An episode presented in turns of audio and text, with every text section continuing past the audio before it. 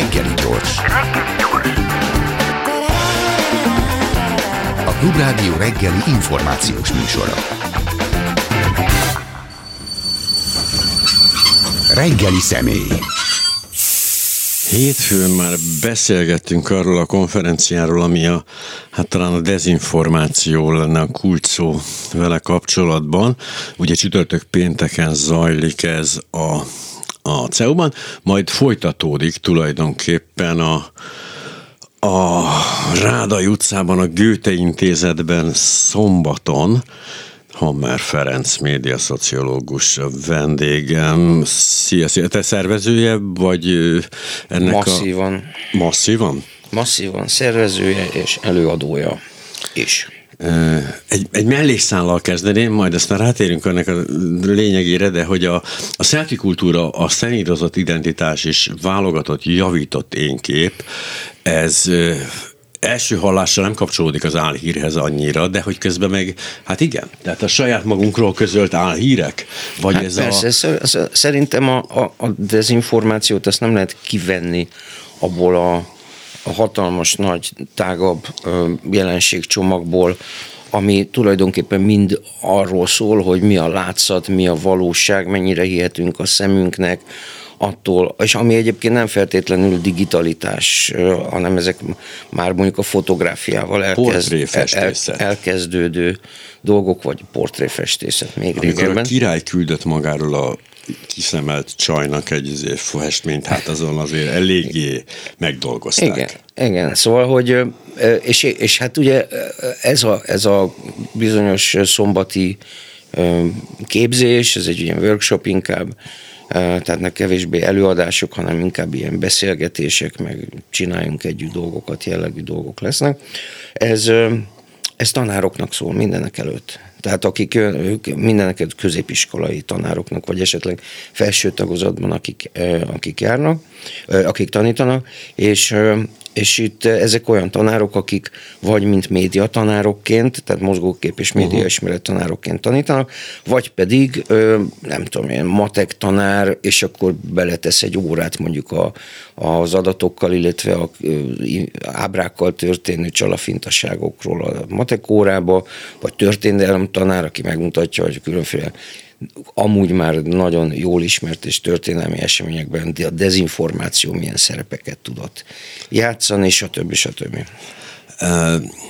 Azzal gondolkoztam közben, hogy amikor ugye ez a dopping és a dopping ellenőrzés, ez a folyamatos verseny, igen. Ugye egyre jobb doppingok, egyre kifinult ellenőrzések, itt talán még nagyobb a különbség, tehát a deepfake-től kezdve az egészen, tehát a dezinformáció eszközei, azok végtelen gyorsasággal nőnek, szaporodnak is, miközben ott meg nagyon-nagyon lassan halad az, vagy nem is halad egyáltalán mondjuk a lakosság bizonyos százalékában az ezzel való küzdelem, vagy a forrásvizsgálatok, vagy a tényellenőrzés. Hát az igazság, hogy én ezt kevésbé látom egy technikai, technológiai kérdésnek, hanem inkább, tehát, vagy másképp szólva, amikor arról beszélünk, hogy a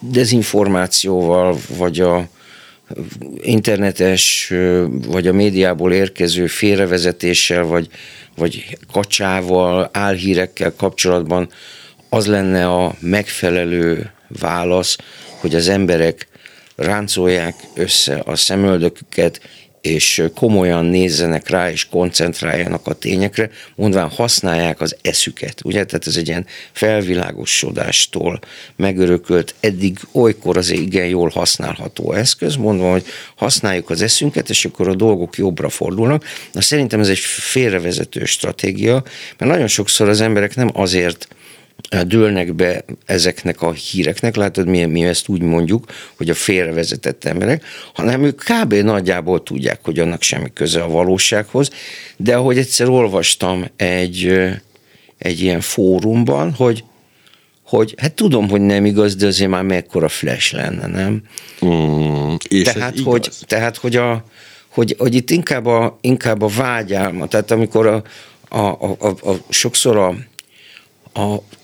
dezinformációs nyilvánosság az egy óhajtó módban zajlódó média műfaj egyszerűen. Igen, szóval. Mert magamon veszem észre. Tehát, hogy hát persze, azok a hírek, amik számomra ilyenek, ott nekem is van ez a, hogy le kell győzni magamba ezt a fajta kényszert. Igen. Így van, és akkor ennek megfelelően szerintem de többféle dolgot kell egyszerre csinálni. Egyfelől szerintem elengedhetetlen ez a nagyon szikár, nagyon száraz, kívülállók számára szörnyen unalmas munka, amit a dezinformációknak a leleplezői végeznek, újságírók. Az egy nagyon szikár munka. Láttam közelről ilyesmit, az tényleg nem gyermekeknek való nem a publicisztika írás. Nem egy publicisztika. Amit én ugye kedvelek, mert azért a tényeknek egyfajta laza kezelés. Igen, de ugyanakkor viszont, tehát ez nagyon fontos. És ez talán azt is mondanám, hogy ez a legfontosabb. De a második, az talán nem az, hogy ahogy az egyik kedves kollégám szokta mondani, a apostol együttes paradigma, mi szerint okosabban kéne élni, annyit mondhatok. Tehát, hogy nem ez lenne a feladat, hogy úgymond ráébresszük az embereket arra, hogy hát emberek, használjátok az eszeteket, hanem inkább azt megnézni, hogy milyen vonzalmak, motivációk, erkölcsi értékek, érdekek működnek az embereknek a gondolkodásában, érzésvilágában, amelyek számukra ezt a katyvaszvilágot, illetve bizonyos megnyilvánulásaikat oly vonzóvá teszi. Csak mondok egy-két példát. Tehát például a hagyomány, tehát például van egy ilyen megfontolás szerintem, amiben a hagyományos tudással kapcsolatos, nem is tudom, a hagyományos tudás iránti tiszteletnek a megcsappanása. Igaz, amikor a Dr. Bubó úgy lehetett autoritatív személyiség abban a bizonyos,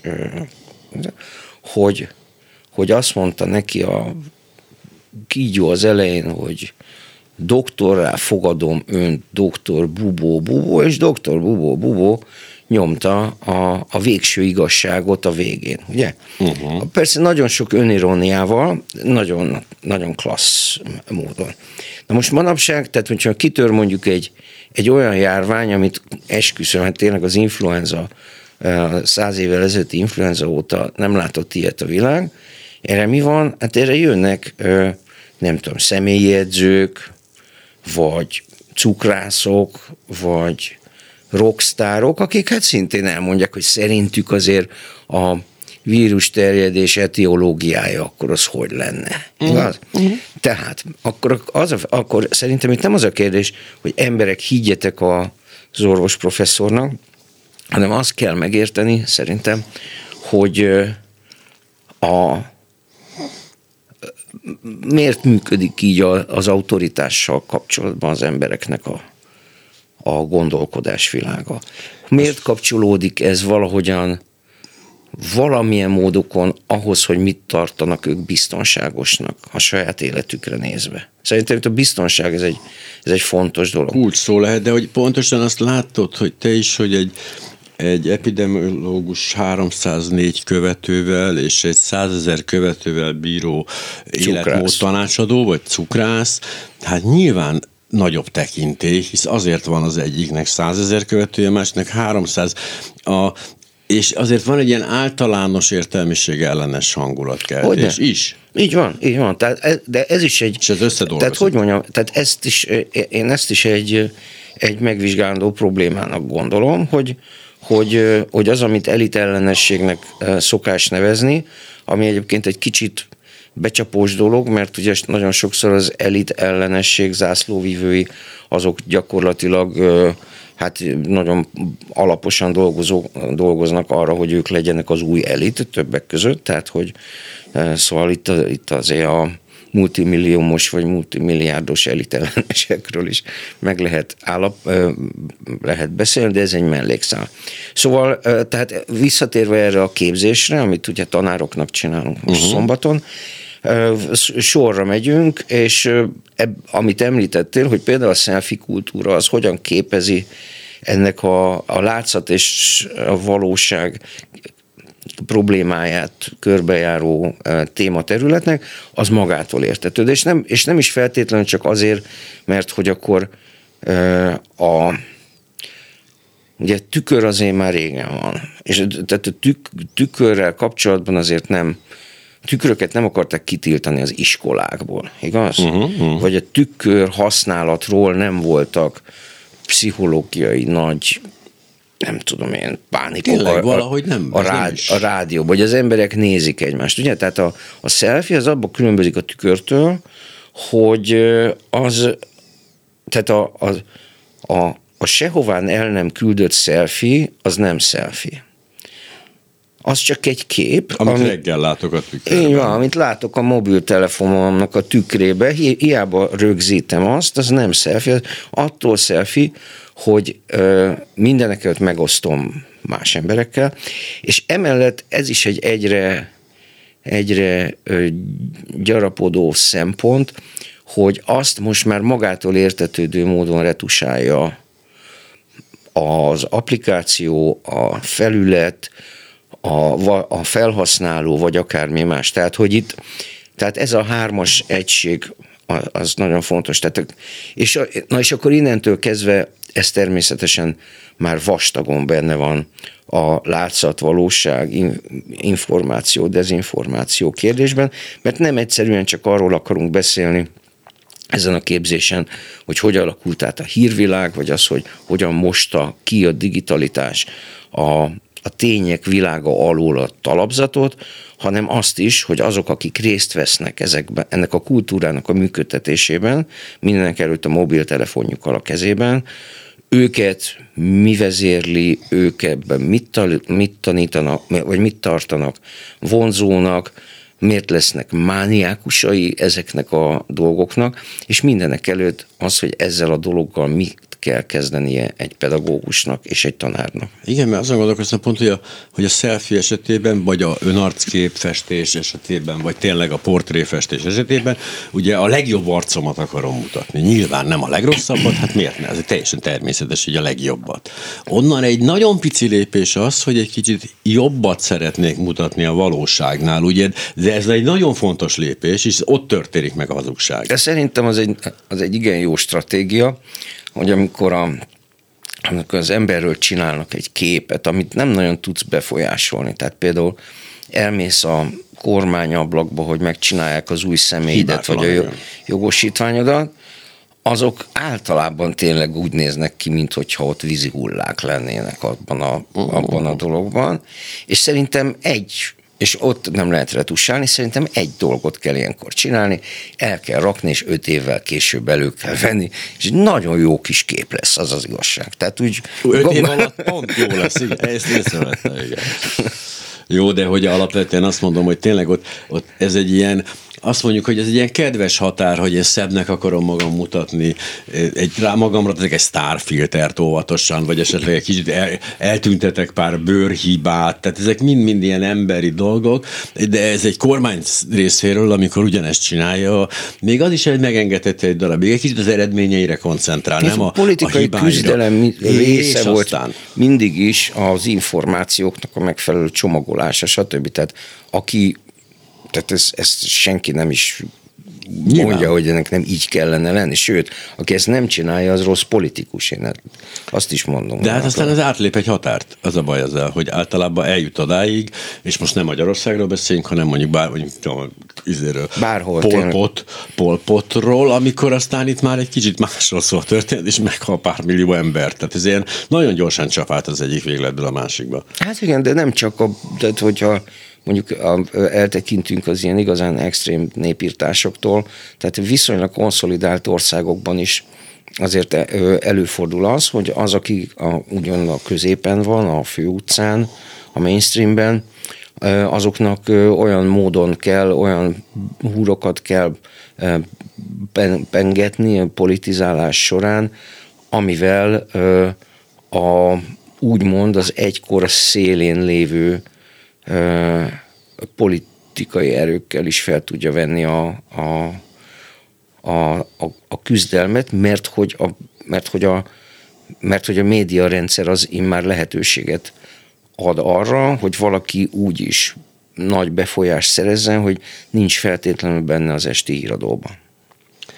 Ma pontosan hétfőn ugye a konferencia első részével kapcsolatban beszélgettünk az orosz-ukrán háborúval, hogy ugye beszélünk arról az orosz dezinformáció, ugye ott egy nagyon komoly kiberhadviselés folyik, már elég régóta, de minimum 2014, ugye a Krím megszállásától. Donbass óta. Igen, de közben nem tekinthet el az ukrán fél sem a dezinformációtól, hát, ilyen a háború jellege, és mégis akkor egyikre azt mondjuk, hogy ez egy ilyen, hát igen, ők a megtámadott fél, az ő dezinformációjuk az a pozitív dezinformáció, az oroszoké meg a negatív, legalábbis ez így a felületes szemlélő. Hát az igazság, hogy ezzel ezt úgy lehet úgy csiszolgatni, de ezzel túl sok mindent nem tudunk csinálni. Tehát pontosan úgy, mint a 1989-es prágai bársonyos forradalom esetében, ott az egyik első nagy tüntetés ott a Vencel téren, az akörül jött létre, hogy hát elterjedt, hogy egy diák az meghalt.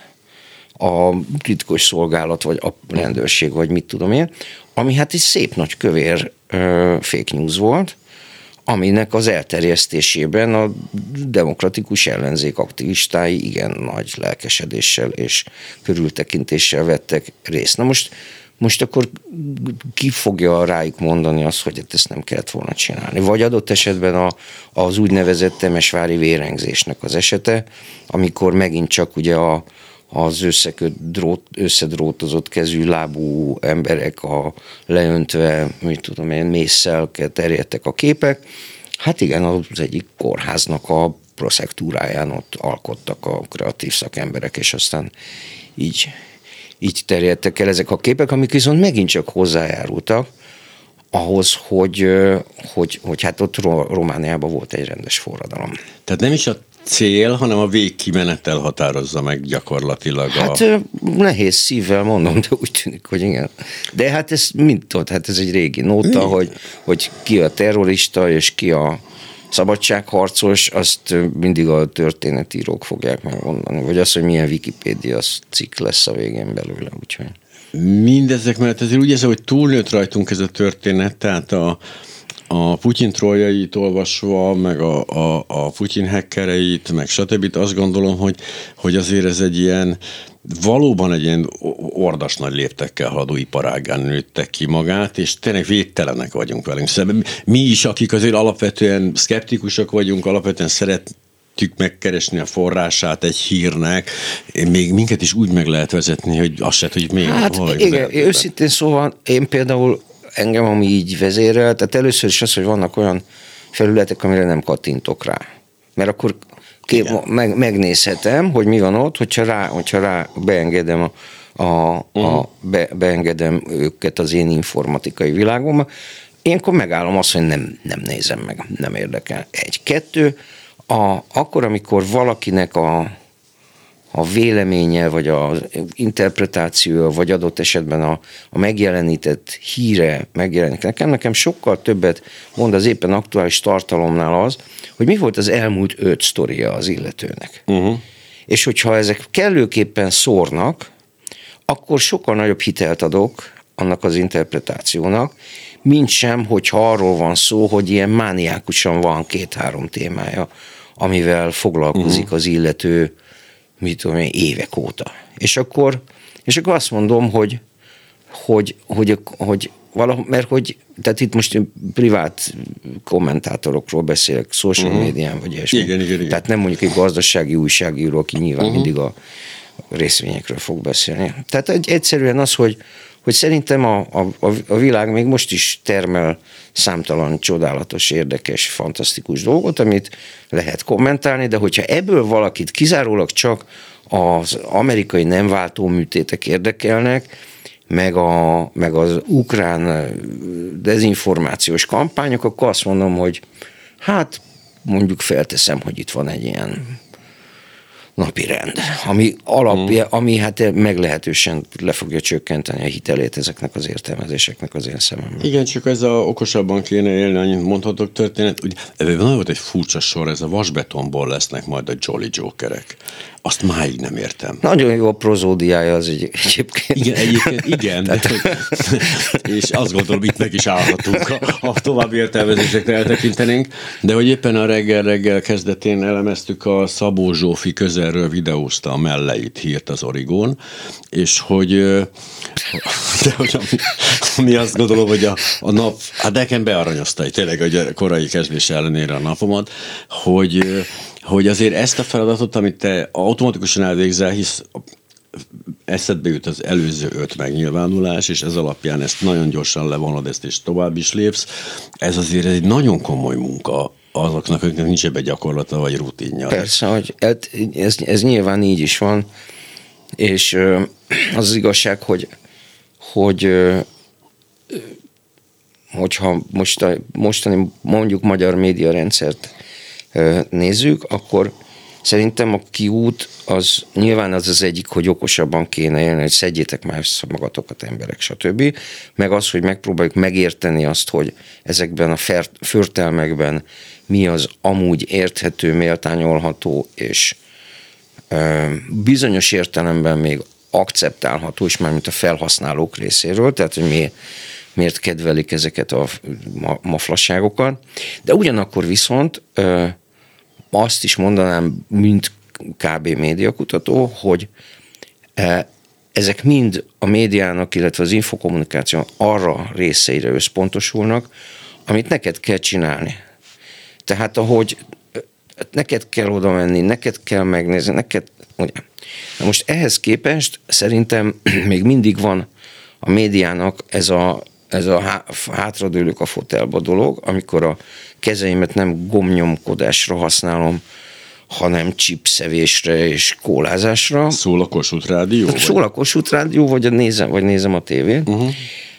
Ez még mindig egy szörnyen befolyásos része a magyar nyilvánosságnak, különösen azokon a területeken, akik jóval kevésbé tudatosan használják az online felületeket, vagy egyáltalán nem, az is egy nagyon fontos terület, és hogy ott mi zajlik.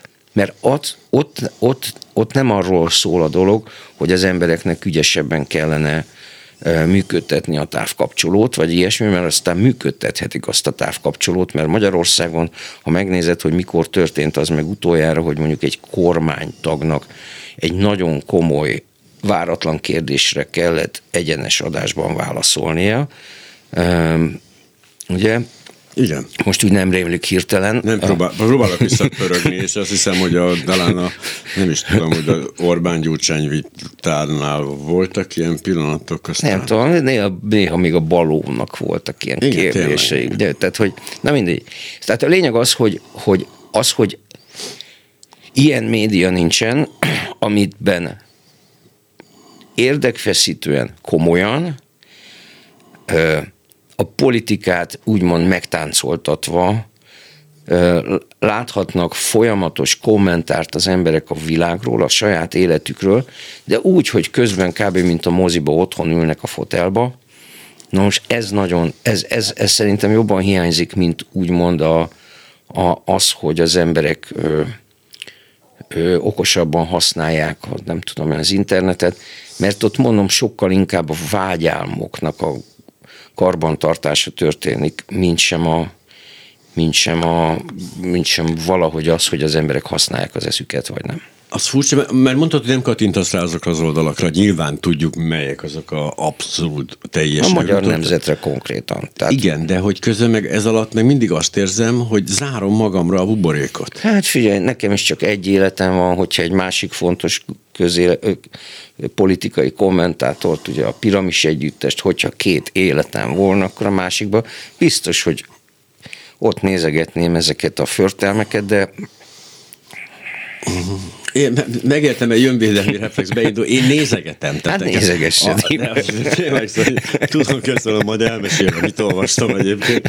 Most is mutattam neked egy kiváló interjút egyébként a Magyar Nemzetben, ami elkerülte volna a figyelmedet, ha nem jössz be a Klubrádióba. De hogy közben meg tényleg azt érzem, hogy akkor viszont egy ilyen folyamatos egyetértő közegben olyan emberekkel fogok folyamatosan kommunikálni, akikkel ugyanazt gondoljuk, és akkor még lehetőségem se nyílik arra, hogy legalább így megértsek valamit abból a dologból, abból a mechanizmusból. Ugye nekem tényleg egy szerencsém, hogy pókerezem, és ott mondom, hogy ülök olyan emberekkel, akikkel sose ülnék együtt. És éppen példaként ezt felhoztam már talán hétfőn is, hogy és akkor egyik ember azt mondta, hogy teljesen váratlanul, abszolút előzmények nélkül, hogy szerint ez az evolúció, ez kamu. És akkor ülsz egy erasztalnál, először így azt gondolom, nem is érted a szituációt, majd próbálsz úgy valamiféle erre érni, de nem, és ő és sorolja így a forrásait, meg úgy azonnal így, hogy hol mit, és akkor azért ez egy döbbenetesen nagy élmény, hogy tehát miközben azt gondoljuk, hogy azt gondolják emberek, hogy ugye az Orbán rendszer tökéletes, és még azt mondjuk, hogy nem, hogy ezek ilyen vélemény, de hát van, aki már az evolúciónál is hát elvesztett. Igen, lehet fiam, édesfiam, hogy te a majomtól származol, de én nem. Igen. Amikor mondja az anyja a gyereknek. Igen, vagy hát ami a kedvenc történetem volt ebben a családi kapcsolataim révén, amikor az unokaöcsém lezsidózott, és így próbáltam neki felhívni a figyelmet arra, hogy ez miért hát kontraproduktív az ő számára, de hogy ez így nem. Tehát egy furcsa. Igen, tehát, de azért mondom, hogy tehát mikor rájössz arra, hogy már az evolúció tekintetében sincsenek ilyen alapok, amikre lehetne építeni, akkor az így érdekes. Kinyílik egy világna, hogy azért a nagyobb... Én egyébként például már úgy mondom, hogy látom ugye a lelki szemeim előtt, hogy lesz egy olyan történet Amerikában, hogy ez az egész rabszolgasztori, ez egy olyan fake news igazából. Uh-huh. Tehát, hogy ezt igazából az Obama hozta oda a rokonait, és hogy ezt meghamisították az elnökség alatt az archívumokban, és hogy ez nem létezett. Így van. Hát vagy az, hogy ez inkább egy ilyen, hát ilyen önszerveződő, alulról szerveződő mezőgazdasági közösség volt, ahol az emberek, tudod, hogy stb. Szóval együtt, közösen. Így van, tehát ahhoz képest, hogy tényleg mi zajlik Amerikában, mondjuk az iskolai lövöldözésekkel kapcsolatos nyilvánosságban, ahhoz képest ennek már réges-régben kellene lennie, úgyhogy. Hiszen ott ugye egyrészt nem létezőnek nyilvánítják, néha nem történt meg, hanem ez csak a fegyverellenes lobby fake news-a, vagy hamisított híre volt, ugye ez az egyik rádiónak azért elmarasztalták emiatt. Másrészt meg ami legjobban tetten érhető, az például a török interpretációja ennek a 150 éves együttélésünknek. Ugye a török részről ennek van egyfajta ilyen jókedélyű, ilyen közösen mi magyarok és törökök 150 éven át létrehoztunk valamit közösen. Igen, ez olyan érdekes, hogy úgy néha látok ilyen érdekes mintázatokat, hogy most tényleg egy kicsit csapongunk, de nem tudom, talán van, ahol van értelme, hogy van ez a posztkoloniális bűntudat kérdés, ugye? Tehát, hogy ugye. Ami szintén egy fontos aknamező és csatatér, stb. Nevezetesen az, hogy a mai világban egyre inkább kerülnek elő olyan történetek, amiben tehát mint Amerikában a legnyilvánvalóbb, amikor gyakorlatilag az, hogy mi történt az amerikai őslakosokkal, az valahogy úgy, valamilyen oknál fogva az a 20. század végéig, hogy nem nagyon került bele úgy az iskolai történelemkönyvekbe. Vagy hogyha igen, akkor nagyon hézagosan és nagyon egyoldalúan, stb. És közben, hát ugye ott voltak a maradék amerikai őslakosok, az indiánok, hogy hát akkor most mit lehetnek akkor ezzel a dologgal kezdeni, és akkor így elkezdődött egy ilyen posztkoloniális igazságtevés, hogy akkor mondják el, hagyjuk el mi is a történet. Aztán jöttek a feketék, az egykori rabszolgák, és akkor stb. És akkor így kialakult egy olyan mechanizmus, ami körülbelül és nagyjából abból áll, hogy voltak a klasszikus 19. századi gyarmattartók. Na, ott nem nagyon kell gondolkodni, hogy itt kikről beszélünk, ott hát ez a szokásos rossz fiúk, az angolok, illetve a britek, a belgák, a franciák, stb.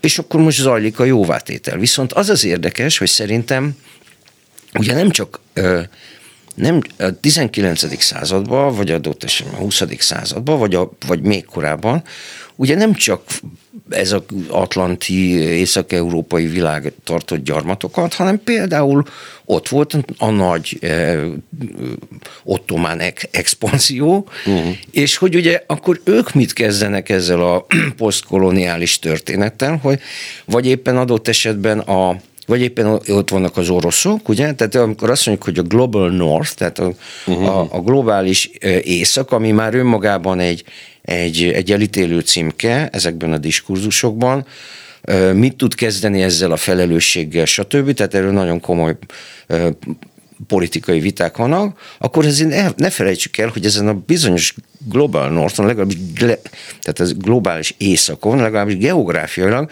de az orosz birodalom is ott van, amelyiket szintén egy teljesen 24 karátos virtigli, expanziós, nacionalista dolgot hajtott végre, ugye elmenve az Eurázsiának a Kamcsatkáig, miközben hát úgy begyűjtötte azokat az ilyen nem jellemzően oroszajkú országokat úgy magak körött, mint a grúzok vagy az örmények, stb. Tehát, hogy és akkor viszont ez nagyon érdekes, mert akkor és hogy mondjuk egy még idiótább példán, hogy tulajdonképpen az, amit mi igen könnyen tudunk leverni mondjuk a labancokon, tehát mondjuk, hogy amikor az osztrák és a magyar történészek vitatkoznak arról például, hogy az osztrák császárság uralma alatt ugye a Magyar Királyság révén ennek a birodalomnak a tagjaként, ugye hogyan zajlott Magyarország gyarmatosítása, tehát a 19. századi gazdasági, politikai küzdelmek azok sokszor erről szóltak, ugye a védegylettől kezdve stb. Hogy hát gyakorlatilag ugye szokták mondani, az osztrákoknak azért voltak nagy tengeren túli szerzeményei ebben a gyarmatosítási versenyfutásban, mert hát ott a lajt a másik oldalán ott volt, ahol lehetett ilyen dolgokat csinálni. És akkor még ott is értelmezhető valamennyire ez a posztkoloniális igazságtevés, vagy nem igazságtevés, hanem a motívuma. És hát ugye szerintem ott van a vicc, hogy akkor, amikor viszont a magyarok szeretnek humorizálni azon, hogy ez a kis gyertyatartó, ez régebbi, mint Szlovákia, akkor hát nem ugyanerről beszélünk. Hát nyilván. De hogy ugye? Tehát, hogy tulajdonképpen, hogyha eléggé megkapargatjuk, akkor szinte majdnem mindenki, jó, nem, ez mondjuk túlzás, de igen sokan, akik elvileg és elméletileg úgymond ártatlanok lennének ebbe a társas játékba. Tehát, hogyha van valakinek valamit gyarmatosítani, vagy volt valamit gyarmatosítani az elmúlt évszázadok során, akkor most azért nagyon sok országban még most is felfedezhető, független attól, hogy akkor ők nem csak gyarmatosítottak voltak, hanem gyarmatosítók is. Hisz ugye, ha alkalom adódik, ugye nyilván azonnal gyarmatosítóvá válik valaki. Lásd, ugye Kazincbarcikát azért építették, hogy az ózdiaknak legyen kit lenézniük. Tehát, hogy mindig van egy olyan dolog, amin hatalom, amin fölényt érzünk. Hát ez teljesen. És nem beszéltél japánokról, ugye az a klasszikus történet, ott még ahol tovább megyünk az oroszokon túl, azért ott is ők aztán nagyon, ott legalább nincs kérdés. Tehát ott ők azt úgy, szerintem azóta is így gyakorlatilag így azt gondolják, hogy ez egy pozitív beavatkozás volt ott Korea, Kína és egyéb részeken, de hogy ez a fajta kolonizációban engem mindig érdekel az egyrészt az egyik oldal túltolása, tehát ez a bűntudat túltolása, ugye mindig ez, amikor én mostantól én akkor inkább rabszolga, én annyira átérzem ezt, hogy rabszolga leszek, és elmegyek Afrikába a közmunkásnak, ugye. A másik oldalon meg mindig van egy visszacsapás, ugye, amit említettél, hogy ez a rabszolgaság nem is volt igazából, hogy hazudnak. Tehát ezek a két extremitás, ami mindig találkozik nálunk is egyébként, tehát ez az a fajta ilyen rosszul értelmezett ilyen Trianon trauma, amikor valaki minden nap a szívéhez kap, amiatt a trianon, és a másik ok, amikor azt mondja, hogy fú, hát milyen klassz, hogy megszabadultunk ezektől a területektől, mennyi problémánk lenne most, és mennyire borzalmas lenne itt egy ilyen nagyon Magyarország, szóval ezek a legizgalmasabbak nekem, így, ugye mondjuk én extremitás rajongó vagyok. Uh-huh. De alapvetően ezek a nagy vonalak. Hogy kapcsolódott ez egyébként ez a konferenciához, amiről beszéltünk, semmilyen szinten, vagy csak úgy átugrottunk ide? Hát most azért átugrottunk. Jó, az egy lóugrásban jutottunk el ide, azt hiszem. Mockumentary. Mi az? Hát hogy hívják azt a csehszlovák filmet, amikor Olajfaló. Sejtettem. Olajfaló. És hát ez egy nagy külön műfaj lett. Ugye mondanám, hogy szörnyű, hogy ez történt, mert az emberek fejében eddig tudták, hogy van dokumentumfilm, és van, jó, tudom, hogy sokan azt hitték, hogy a Borat az dokumentumfilm, de nem. Sőt, a Donald Fecse sem, de hogy most ezzel mégis olyan zavart keltünk, ami... Hát zavart keltünk, de az igazság, hogy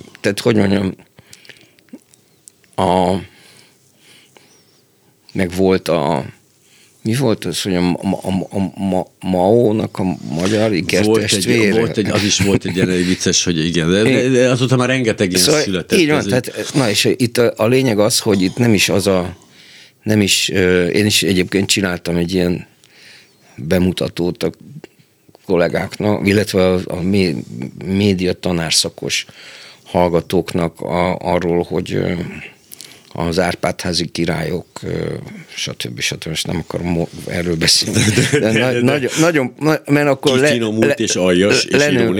lelőni a poént vele, majd megmutatom ma után a PPT-t meg tudom mutatni, de tehát, hogy igen, de bocsánat, kibillentettem magam abból, amit akartam volna. Igen, mockumentary, igen, tehát itt nem is az a lényeg, hogy megmutassuk, hogy mik ilyen, tehát például ugye a világok támadása, vagy a világok háborúja, ugye, stb. Tehát, hogy persze ennek van egy média története, amit jó, hogyha megtanulnak, de igazából, ami a lényege az, hogy ez a kollégám, Jambliskó Tamás fiatal szakember, a médiatanszékem, ezeket a tanárokat arra fogja tanítani, hogy ők hogy tudnak tanítani diákokat mockumentaryt készíteni. Tehát, mert ebben a dologban, ebben az egész pedagógiai programban az az egyik ilyen alapvetés, hogy hát akkor lehet, tehát ugye újságírók azért kapnak, azért hisznek el valószínűleg ritkábban rémhíreket, mert hogy ugye ők maguk is vesznek részt gyakorlatilag a tény létrehozás folyamatában, és érzékelik azokat az apró rezdüléseket, amik ilyenkor választási lehetőségként ott vannak előttük abban, hogy hogyan prezentálják a valóságot. Na és akkor ezt az élményt próbáljuk átadni a középiskolásoknak azzal, hogy az iskolai tantermi foglalkozások során milyen kis apró építőkövekből lehet áldokumentum anyagot készíteni, vagy akár egyszerűen csak az, hogyha van egy videónk, és egy kicsit megbirizgáljuk a hang sávját neki, hogy akkor hogyan lehet átalakítani mondjuk egy videóanyag, egy videótartalomnak a jelentését egyszerűen. Hiszen azért alapvetően elég jól kell ismerni a tényeket ahhoz, hogy megtaláljuk benne azt a pontot, ahol ki lehet billenteni valóságot. Na úgyhogy például ilyen lesz egy ilyen, hát hogy mondjam, egy ilyen gyakorlat, amikor itt vágni fognak a kollégák, stb.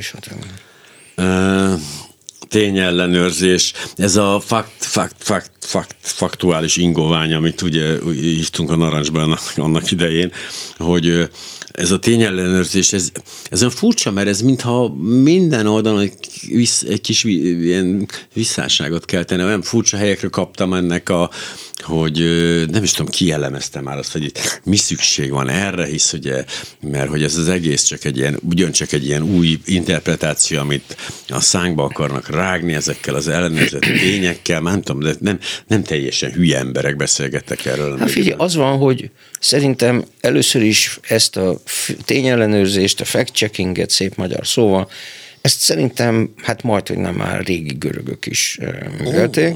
Ugye, tehát ez egy nagyon régi, tehát hogy megnézzük, hogy mik azok a szakmák, ahol a tényeknek az alapos ellenőrzése történik, hát az ügyvédek például. Ugye, hát nagyon sok szempontból az ügyvédi munka az nagyon sokszor tényeknek még az ügyészek is, igen. Hát van az ügyészek, meg még a bírók is, ugye? Vagy üzletemberek, ugye? Tehát amikor üzleti terveket készítesz, akkor hát nagyon sokszor az mindenféle nem tudom, pénzügyi és másfajta. De ha nem is tervet készítessék, egy vásárlás. Így van, tehát azért mondom, hogy a tények ellenőrzése ez egy, hát azt kell, hogy mondjam, ez az életünknek egy tulajdonképpen magától értetődő része. Igazából azt tette, és hát ugye a legfontosabb tényellenőrzők maguk az újságírók, az egyébkénti teljesen normális mindennapi újságírói munka során ellenőrizni forrásokat, stb. Ami indokoltá teszi szerintem azt, hogy ez egy fontos és különálló és az egyébkénti médiarendszerektől független gyakorlatilag a nyilvánosság egy új sarokpontja legyen, az, hogy az a nagyon sokszor interpretált és megmutatott fejlemény, hogy a fontos hírek, amik befolyásolják az embereket, megrázzák őket, elgondolkodtatják őket, stb., azok nem onnan érkeznek az emberekhez, ahol azokat előállítják, hanem megosztásokon keresztül. Tehát, mert hogy régen, amikor az emberek megnéztek mondjuk egy tévéhíradót, vagy elolvastak egy hírt egy papírújságban, ott volt ezeknek a bizonyos kapuőröknek, a gatekeepereknek a tevékenysége, ami nem is egyszerűen azt mondta meg, hogy mit lehet leírni az újságba, hanem egyáltalán az, hogy milyen témák kerülhetnek be az újságba. Na most ennek a világnak vége, és ennek megfelelően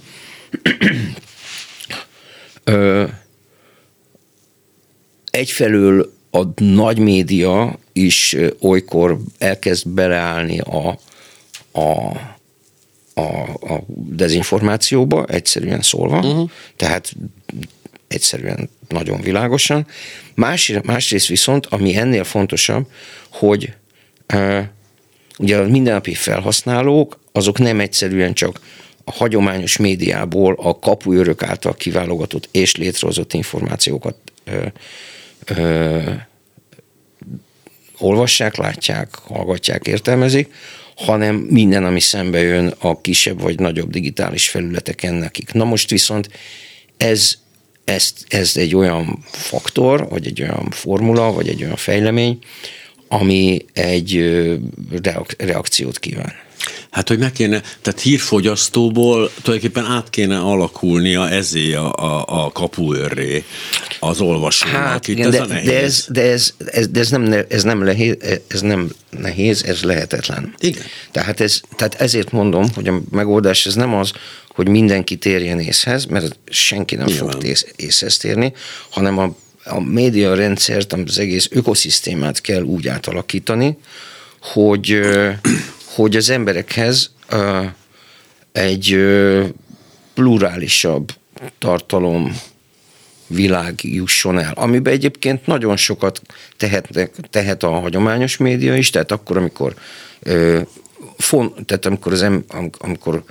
elmennek az emberek tévét nézni, mert a múltkor milyen klassz műsor volt ott, ez az egyik, tehát abban én még mindig masszívan hiszek.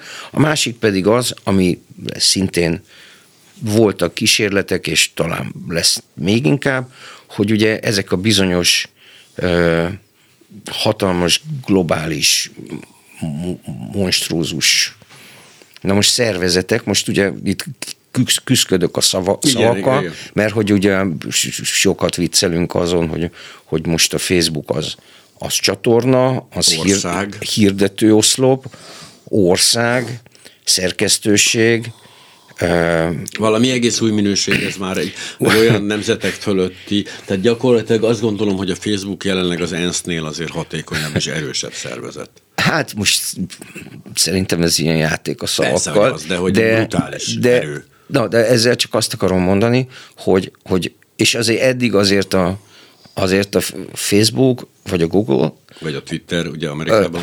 Twitter pláne, ugye, hát hogy úgy mondjam, elég konzervatívan vett részt ebben a folyamatban, hogy ők mit tehetnek hozzá.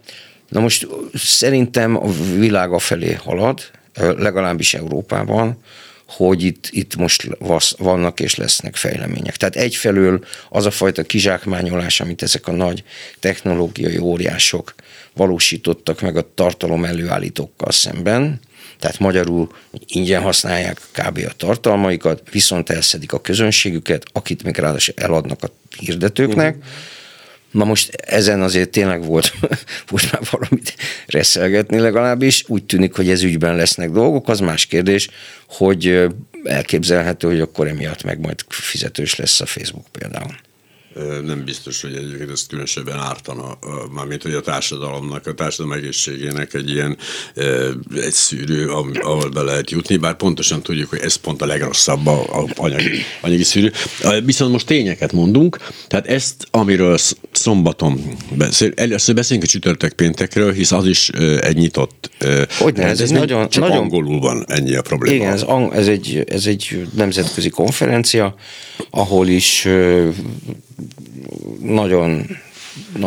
tényleg nagyon klassz előadók lesznek. Én leszek az egyik keynote speaker, úgyhogy aztán, de az AFP francia hírügynökség egyik párizsi fontos szerkesztője lesz a másik keynote speaker, akkor az Európai Unióból a dezinformációval kapcsolatos osztálynak a vezetője, Stump Kristina, aki mellesleg a mi média szakra járt nálunk, úgyhogy nagyon büszkék vagyunk a volt diákunkra, és hát nem tudom, én fél tucat európai országból, nagyon sok német kollega érkezik egyébként, akik mind ennek a témának a kutatásának tényleg a globális avantgárdjában vannak benne, és magyar, tehát kiváló Tóka Gábor is fog előadni például a közvéleménykutatásoknak és a dezinformációnak az összefüggéseit, tehát tényleg a krém lesz ott, és ez lesz csütörtökön és pénteken. És szombaton pedig tulajdonképpen folytatjuk ugyanezt a dolgot, csak tanároknak, középiskolai tanároknak, úgyhogy aki arra még el tud jönni, ez menjen, nyugodtan jöjjön oda a Rádai utcába, a Goethe intézetbe reggel 10-re, de szombaton, vagy adott esetben meg tudja találni ennek az eseménynek. De ha én is elmehetek, ha érdeklődő vagyok. Tehát nincs egy ilyen tanár szűrő. Nem. Persze bárki jöhet, és ennek az eseménynek a neve, azt meg tudod mondani? De hogy ne tudnám megmondani? Facebook esemény, de mindestelen nem írjuk itt a nevét, tehát itt nem szó erről. És nem teszem be. De minden esetre az a lényeg, hogy a dezinformáció. Tehát rémhírekről, nem jut eszembe az esemény. Teljesen mindegy, egy esemény van 10-kor szombaton a Goethe intézetben a dezinformációra. Ezt csak azért akarom most lerövidíteni, mert 20 másodpercünk maradt, és van még egy fontos esemény. Pénteken közös koncertet adunk a Lopunkkal, mi a Csináltad már Rabbival nevű zenekarral a Manyiban, a Margit Körút 16 számmal. A média konvergencia következőn. És ott ott tényleg megmondjuk a frankót, és a művészet, mint dezinformáció címmel fogok tartani egy rövid előadást, de most le kell lépnünk. Köszönöm, hogy itt voltál. Köszönöm, Imre.